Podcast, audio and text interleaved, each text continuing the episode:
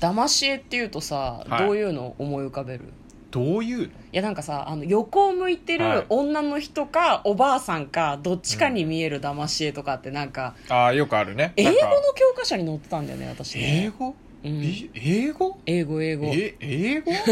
何度も聞くなよ なんかあれなのトリックアートとかも騙し絵なのあれってトリックアートもそうなんじゃないあのーなんか箱根にさトリックアートミュージアムがあって一緒に行きませんでしたっけ箱根じゃなか箱った根 箱根は、あのなんかあれだ星の王子様ミュージアムは行った記憶があるけどそこは行ったああれ気のせいかトリックアート行きましたっけあれ婿の記憶か嫁の記あ憶れが全然覚えてない怪しいはいはい、ということでこんばんは嫁です向こうですトレーラードドラライイビビングング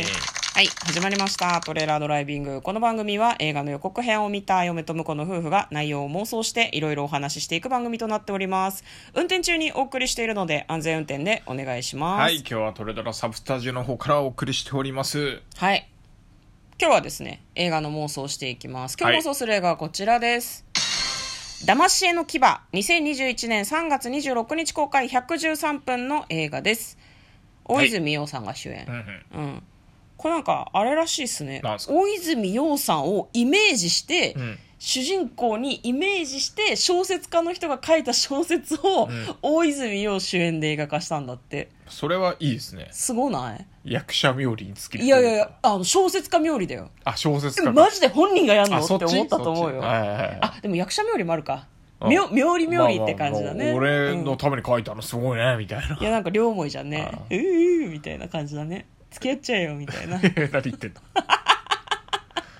じゃあまずは予告編の方を復習して内容の方を妄想していきたいと思います訓風社という、えー編集うんうん。編集じゃないね出版社出版社があるの、はいはいはいそこの、えー某雑誌トリニティですねファッション雑誌らしいんだけどトリニティうんうんうの編集長が速水さんということで彼が大泉洋なんですね、うんで新人編集の高野松岡真由ちゃんですね、はいまあ、2人でこうトリニティが存続していくように奔走していくんですね、なんかどうやら廃刊の危機にあるらしくって、はいはいはいでもなんか多分出版歴の長いすごい有名な雑誌なんだけどトリニティが仮に廃刊になっちゃったら大変だろうねっていうふうに誰かに圧力をかけられたりとかもしていました、で2人はいろんなこう圧力圧力、えーいろんなプレッシャーにめげずにトリニティを存続していくやったトリニティが続くことが決まったぞみたいな感じで予告編が終わりかと思いきや、この笑顔信じてはいけないという風になるんですねで大泉洋さんがレストランでにやりと笑ってるんですがあなたは騙されているってうんうんうん急に言われるんですね、なんか私たち騙されてるらしいのうん、騙された率97%うん。何調査な んだろう、前田は。うん騙された回数ああ9回はい。これも何何調査なんだ何ろ調う査ね。でまあなんか次々と騙されていくらしいんですが策略権力、えー知力陰謀話術などの、えー言葉が画面に飛び交いますくせ者揃い騙し合いバトルなんと全員嘘をついているそうですうんうんうんまあ人間ね生きてる間にそうね1個や2個ぐらい嘘つくからさ、それは全員嘘ついてるっつったら一個や二個はすごい な。もっとついとるだろ。いやなんか嘘つくと行く地獄があるんだけど嘘ついてない人間いないと思うからはい全員地獄行きなんじゃないかなってなるほど嫁は最近思ってるんだけど、まあ、それはいいんですけど「まあ、騙しへの牙」という映画でございました人を騙して楽しいんですかって松岡茉優ちゃんが言って大泉洋さんが「楽しいですね」っていうふうに言ってるシーンで終わりでございましたでは内容の方妄想していきましょう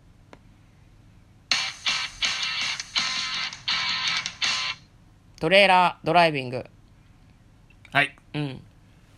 これは、言っちゃっていいのかね予告編でね。これできればこう、聞かずに行きたかったなっていう感が出ません大体そうだよねこういうのってね最後の15分で騙されるとか言われてもあやめてくれって思うよね。その最後の15分いつかなってすげえ時計見ちゃうあそろそそろろそろそろそろ騙あしてくるなそろそろみたいなそう最後の15分でどんでん返しとか言われたらああそろそろってなっちゃうからさいいんだよそういうのはいいんだよどんでん返しはき食らわせてちゃんと食らわせてってすごい思わない、はいはいはいなんかそうね。だからまあでもこういう予告があった方がやっぱみんな引きが強くていくのかないや、まあそれはそうじゃないですか。まあ、そうだよね、大泉洋と松岡茉優がなんか瀕死の雑誌立て直しますっていうのは別に興味ない、見に行かないいや、興味ないこともないけど、でもいや、でも、そ、そこもさ、うんそこもなんか、もっと作ってほしかったよね。といなんうとか、うん 下手くそかみたいな感じだったじゃん。感動のドラマが、みたいなさあ、ーやめてくれって思うじゃん。もっとあれだね下町ロケットみたいな感じのそうそうそうそうそうそうすごい熱い感じのうんい予や、告マ編ジにしてすほしいげえなって、これはなんか、うんいや、でも確かに、うん行って、でも、騙されますって言ってるから、まあ、結末はこれから妄想しますけど、うんすごい裏切り方だったとしたら、うんやばいかもしれない。 それは、だって満足度が下がるじゃない。やっぱり。満足度が下がるそうそうやっぱあのーあ予告が良かたったらってこと、予告がそっち方面で本当に騙しにかかったらそれはそれで大変というかさーあのえっとなんだろうなアンパンマンのうんお話ですよ、愛と勇気が友達ですよみたいな、うんそういう雰囲気醸し出しててバッカンバッカンアンパンマンの首が飛ぶみたいなアンパンマンの首は本編でも飛びまくってるよ 何言ってんだよ例えがまずかったそうだったまあアンパンマンが急にカバオ君に「君には消えてもらう」って言ってザクって刺したりしたらそれはまずいと思うあそそうそうそうういうそうことでしょそうそうそうそうアンパンマンの首は飛ぶんだよ何を言い出すかと思っちゃったじゃん放送事故ですよまああれだよねどうなるかっていうことえでもねやっぱ予告編はさ下町ロケット調にした方が正解だったんじゃないかなって個人的にはちょっと思いますねやあそれはね確かに、ねでもまあだからどう裏切るかだよね、うん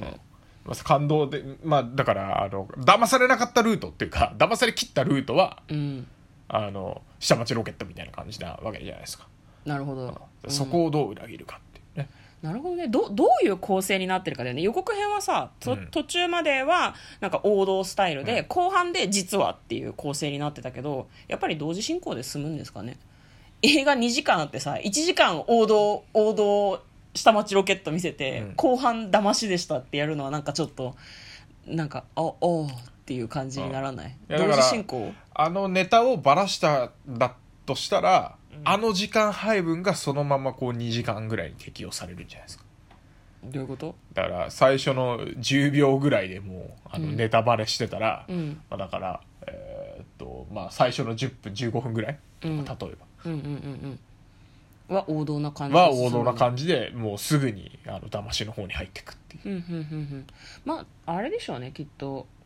裏目的があるんだろうね、そのトリニティの再生を目指すっていうふうに言ってるけど、そもそも大泉洋にも松岡茉優にも別の目的があるっていうことでいいのかな、じゃあ騙しってことはそうだねうんだから松岡茉優さんが実はこうトリニティの立て直し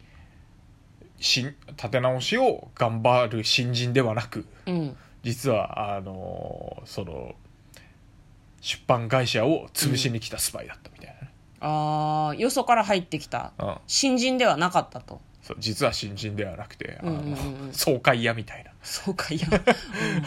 あの企業に紛れ込んでは、うんあのその、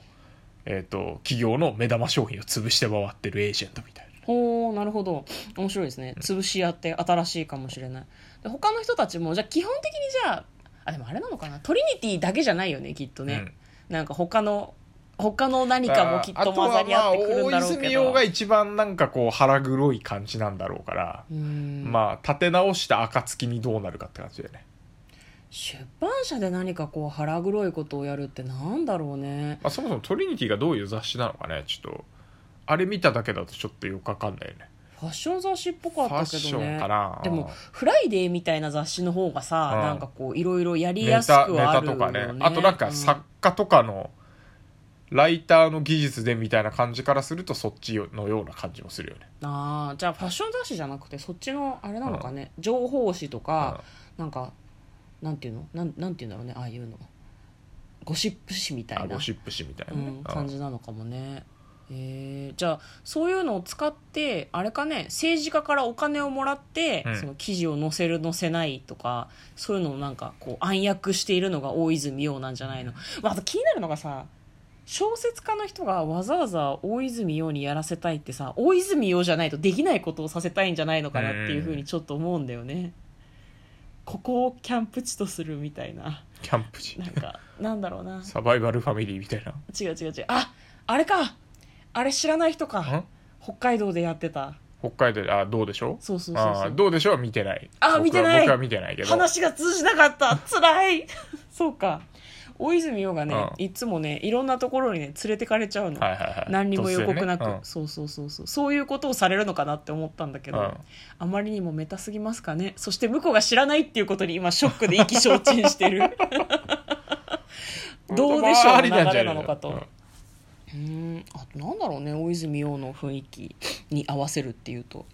そんなに関係ないのかなまあなんか、面白いことを大真面目な顔で言うとか、うんうんうんうんしょうもないことを真剣に怒るとか、うん、でも大泉イはメージね結構あれなんだよね嫌な役もさいい役も結構両方できるんだよねできるからねううんんどうどうどうなんだろうなちょっとちょっとまあ最終ごめんあんまりあんまりちゃんと妄想できなかったね今日のハイライトはあれですよ、アンパンマンの首が飛ぶところですよ首は飛んでるんですってそうだね、普段からね。うんまあ、ちょっとあの消化不良ではありました がそうっすね、はもともと難しいなとは思ってたんですけどこれちょっとね嫁ね今週末見に行きたいんですよい。ねああ、じゃあ行きましょう。はいよかったら、はいうんはい、じゃあ簡単にストーリーを読んでまいります、えー出版不況の波に揉まれる大手出版社では創業一族の社長が急逝し次期社長の座をめぐって権力争いが勃発そんな中専務が進める大改革によって売れない雑誌は次々と廃刊のピンチに陥る、カルチャー誌カルチャー誌でしたトリニティの変わり者編集長早見も無理難題を押し付けられて窮地に立たされるがというお話のようです、えー結末内容とても気になりますということで嫁と向こうのトレーラードライビングまったねー。ー。